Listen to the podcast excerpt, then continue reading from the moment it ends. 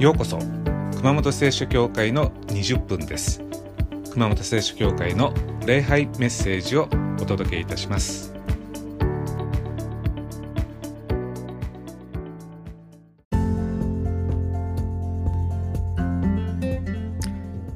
はい本日もよろしくお願いいたします、えー、皆さん何もやる気が起きない時っていうのはないでしょうか。何にもしたくないと。で体が病気の時にはやる気が起きないのは自然なことです。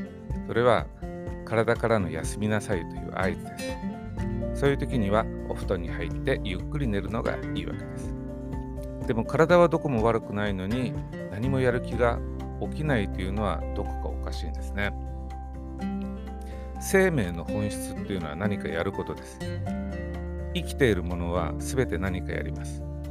というか生きているということと何かやるということは同じことです。まあ、逆に言うと、えー、死ぬということは何もやらない状態になるというわけですね。まあ、ですから日本語では体は生きてるのに何もやる気が起きない状態を生ける屍と言います。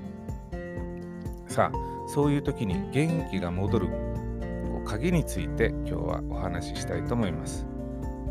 聖書の箇所は旧約聖書の列王記上19章の1節から16節です。お読みします。アハブはエリアがしたすべてのことと、預言者たちを剣で皆殺しにしたこととを残らずイザベルに告げた。するとイザベルは死者をエリアのところに使わしていった。もしも私が明日の今頃までにあなたの命をあの人たちの一人の命のようにしなかったなら神々がこの私を幾重にも罰せられるように。彼は恐れて立ち自分の命を救うため立ち去った。ユダのベールシェバに来た時若い者をそこに残し自分は荒野へ一日の道のりを入っていった。彼はエニシダの木の陰に座り自分の死を願っていた。主よ、もう十分です。私の命を取ってください。私は先祖たちに勝っていませんから。彼がエニシダの木の下で横になって眠っていると、一人の見つかいが彼に触って、起きて食べなさいと言った。彼は見た。すると彼の頭のところに焼け石で焼いたパン菓子一つと水の入った壺があった。彼はそれを食べ、そして飲んでまた横になった。それから主の使いがもう一度戻ってきて彼に座り起きて食べなさい。旅はまだ遠いのだからと言った。そこで彼は起きて食べそして飲みこの食べ物をに力を得て40日40夜歩いて神の山ホレブに着いた。彼はそこにあるホラー穴に入りそこで一夜を過ごした。すると彼への主の言葉があった。主は、エリアよ、ここで何をしているのかと仰せられた。エリアは答えた。私は万軍の神、主に熱心に仕えました。しかし、イスラエルの人々はあなたの契約を捨て、あなたの祭壇を壊し、あなたの預言者たちを剣で殺しました。ただ私だけが残りましたが、彼らは私の命を取ろうと狙っています。主は仰せられた。外に出て山の上で主の前に立て。するとその時、主が通り過ぎられ、主の前で激しい大風が山々を裂き、岩々を砕いた。しかし、風の中に主はおられなかった。風の後に地震が起こったが、地震の中にも主はおられなかった。地震の後に火があったが、火の中にも主はおられなかった。火の後にかすかな細い声があった。エリアはこれを聞くと、すぐに街灯で顔を覆い、外に出て、ホラー穴の入り口に立った。すると、声が聞こえてこう言った。エリアよ、ここで何をしているのか。エリアは答えた。私は万軍の神、主に熱心に仕えました。しかしイスラエルの人々はあなたの契約を捨て、あなたの祭壇を壊し、あなたの預言者たちを剣で殺しました。ただ私だけが残りましたが、彼らは私の命を取ろうと狙っています。主は彼に仰せられた。さあ、ダマスコの荒野へ帰って行け。そこに行き、ハザエルに油を注いでアラムの王とせよ。またニムシの子エフーに油を注いでイスラエルの王とせよ。またアベル・メホラの出のシャフテの子エリシャに油を注いであなたに代わる預言者とせよ。以上です。預言者エリアは全くやる気がなくなりました。19章の4節を見ると彼はエニシダの木の陰に座り自分の死を願っていった。主はもう十分です。私の命を取ってください。やる気と生きる気力っていうのは同じことです。全くやる気がなくなっちゃったんですね。エリアは。だからもう生きていてもしょうがないと思いました。自殺する人っていうのはこの先人生に何も良いことがないと思った時に死にたくなるそうです。まあ、だからエリアもそういう状態でした。エリアは木の陰に座って動かないんですね。で、今日読んだ聖書の箇所は、こんなエリアがもう一度元気になっていく過程が描かれています。エリアはどうやって元気になったのか。今日のお話のタイトルは、神の命令を受けようです。さあ、神様はどうやってエリアを元気にしたのか。まず、天使を使わして食べ物をエリアに与えました。エリアが、天使がエリアにパンと水を持ってきました。エリアは食べて寝ました。元気がないとき、食事と睡眠っていうのは大事です。でもそもそももう食べないと消費できるカロリーがないですから体が動きません。で、こうやる気が起きないときっていうのはやっぱ眠りも浅いんですね。だから十分に寝ることが必要です。で、天使がはもう一回食べ物を持ってきました。で、エリアはもう一回食べて寝ました。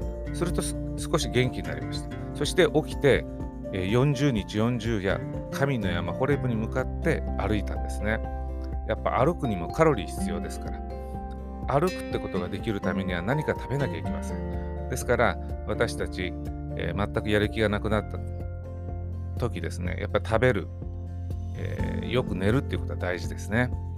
さあ、エリアは神の山ホレブに着くと、えー、そこにあるホラー穴に閉じこもりました。まあ、今でいうところの引きこもりみたいなものでしょうか。さあ、そこで神様がエリアに話しかけました。エリアよ、ここで何をしているのかさあ、ここで注目してほしいのは、エリアよ、ここで何をしているのか。どういう行動をしているのかということを聞きました。そうするとエリアは答えました。私は神に熱心に仕えました。しかし、イスラエルの人々はあなたの契約を捨て、あなたの祭壇を壊し、預言者たちを剣で殺しました。ただ私だけが残りましたが、王様は私の命を狙おう、取ろうと狙っています。神様は、エリアよと、今君は何をしているのかと尋ねているのに、尋ねられたことに答えていないんですね、エリアは。今何をしているのか、どんな行動をしているのかと尋ねているのに、エリアは何と答えたかというと、自分にとっての嫌な思い出を語っています。神様に熱心に奉仕しました私。なのにイスラエルの人々は神と結んだ契約を捨てるっていう残念なことが起きたんです。しかも神の祭壇を壊しました。私の仲間の預言者たちも殺しました。要するに過去の記憶を話してるんですね。辛かった出来事を話してて、自分が今何をしてるのか、何をしようとしてるのかという問いには答えなかったわけです。私たちの感情と記憶というのはつながってます。こう今何か辛い感情が湧いたらそれはもう自動的に辛かった過去の記憶に脳のシナプスがくっついてくるんですね。ですからこう気分が暗い時辛い感情が湧いた時っていうのは過去の成功した記憶とか楽しかった記憶とか喜んだ記憶が思い出せなくなるんです。っていうのは私たちの辛い感情が過去の辛かった、えー、記憶に結びつくからです。まあ、めったにないかもしれませんけれども、人生真っ暗に感じる気分の時が皆さんあるかもしれません。何でもお先真っ暗にこう感じるのか。それは現在の暗い気持ちがこう調子良かった時の過去の記憶が浮かんでくるのを妨げるからです。エリアはこういう状態になるつい先日、偽の預言者たちと対決して何百人と戦って大勝利を収めたんですね。しかも天から神の火を呼び求めて実際に天から火が下りエリシャは勝ったわけです。ところがこの成功体験の記憶が浮かばないんですね。私たちやる気がなくなった時こう自分がバリバリ働いてたことテキパキ子育てしたこと人に褒められたこと調子が良かった記憶というのはかんでこないわけです。さあそうなるとどうなるか。まさに全部お先真っ暗に思えるんですね。それは感情が過去の辛い記憶とばかりつながってそれが呼び起こされて成功体験の記憶が浮かんでこないわけです。だからどうせ何をやってもダメだ。うまくいかないという気分になるわけです。エリアは言います。私だけ生き残りましたが王様たちは私の命を取ろうと狙ってます。もうダメです。殺されます。スーパーネガティブになってるわけです。でも冷静に現実的に考えたらエリアが殺されるわけがないんですね。というのはえ地理的に見ますとエリアの命を狙ってる王様がいる町とエリアが今いる山っていうのは658キロ離れてるんです。しかもその町と王様がいる町の間には別の国があるんですね。ということはもう絶対来れないわけです。しかもエリアがどこに隠れてるかも誰も知らないわけです。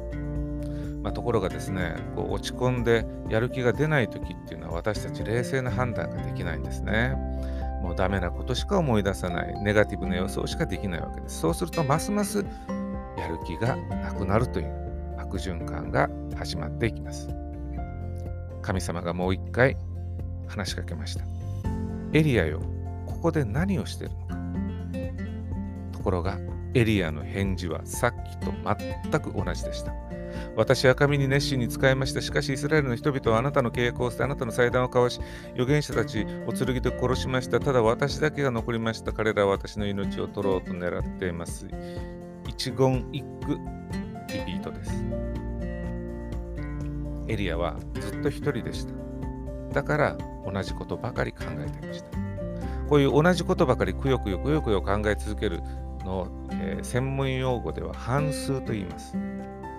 皆さんご存知かと思いますけど牛っていうのは草を食べるんですけどもその草を胃袋に入れるともう一回口に戻して何回も何回も噛むんですね。一日中噛むんです。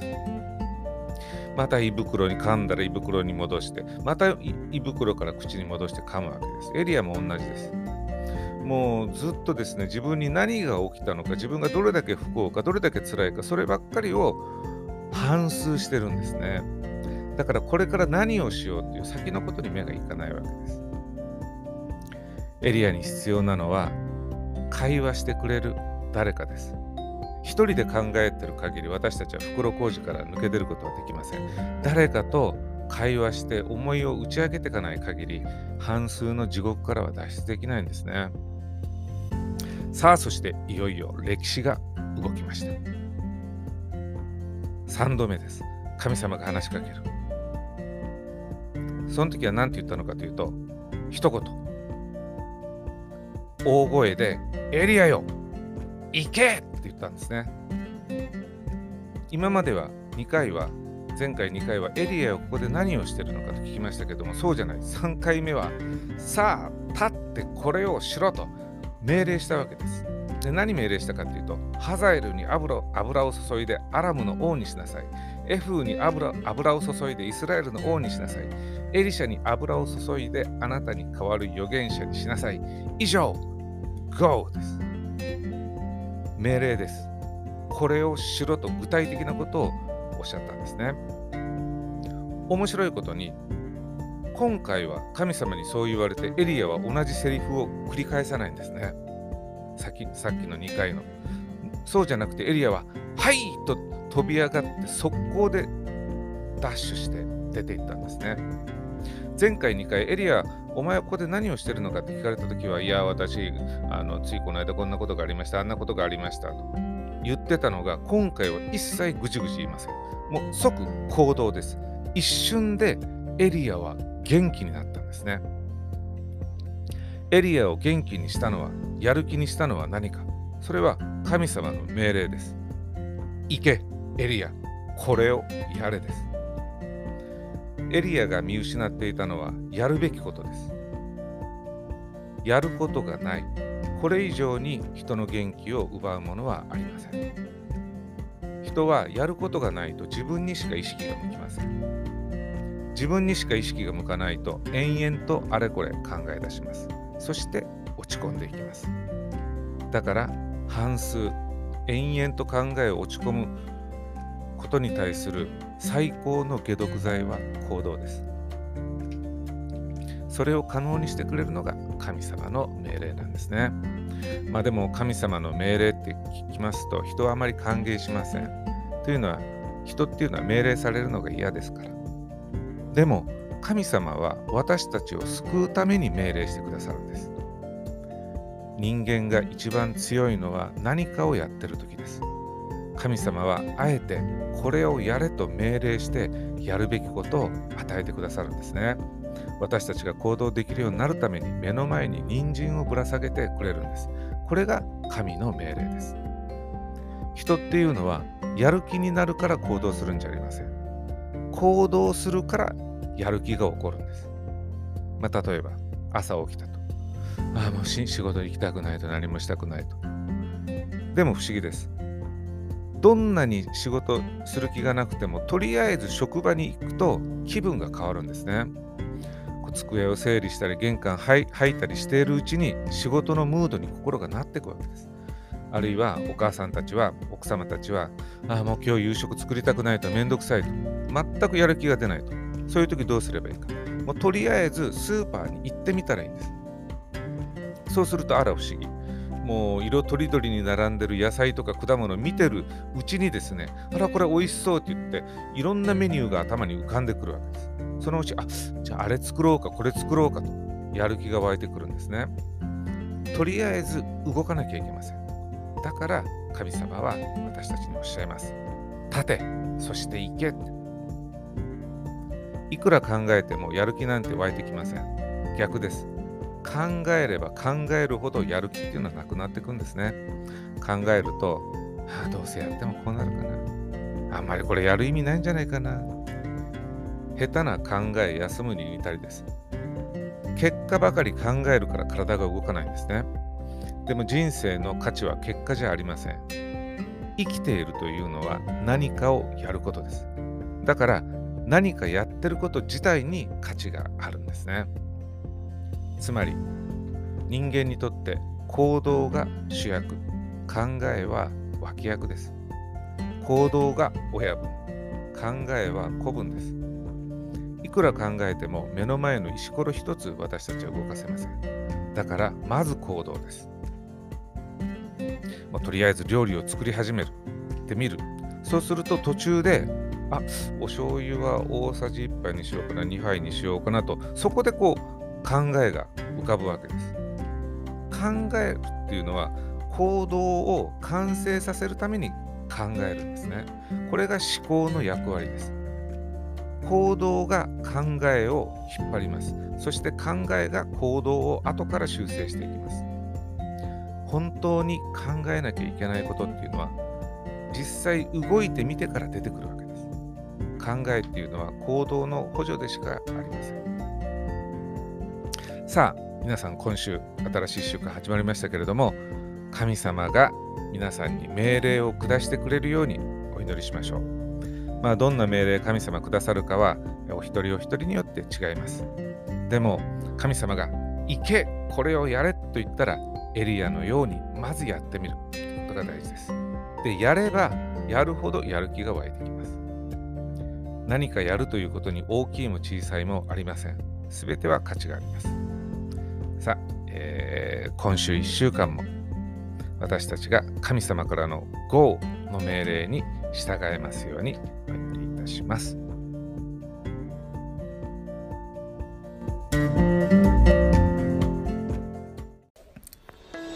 それでは熊本聖書協会の20分はこれまでです。ご視聴ありがとうございました。また来週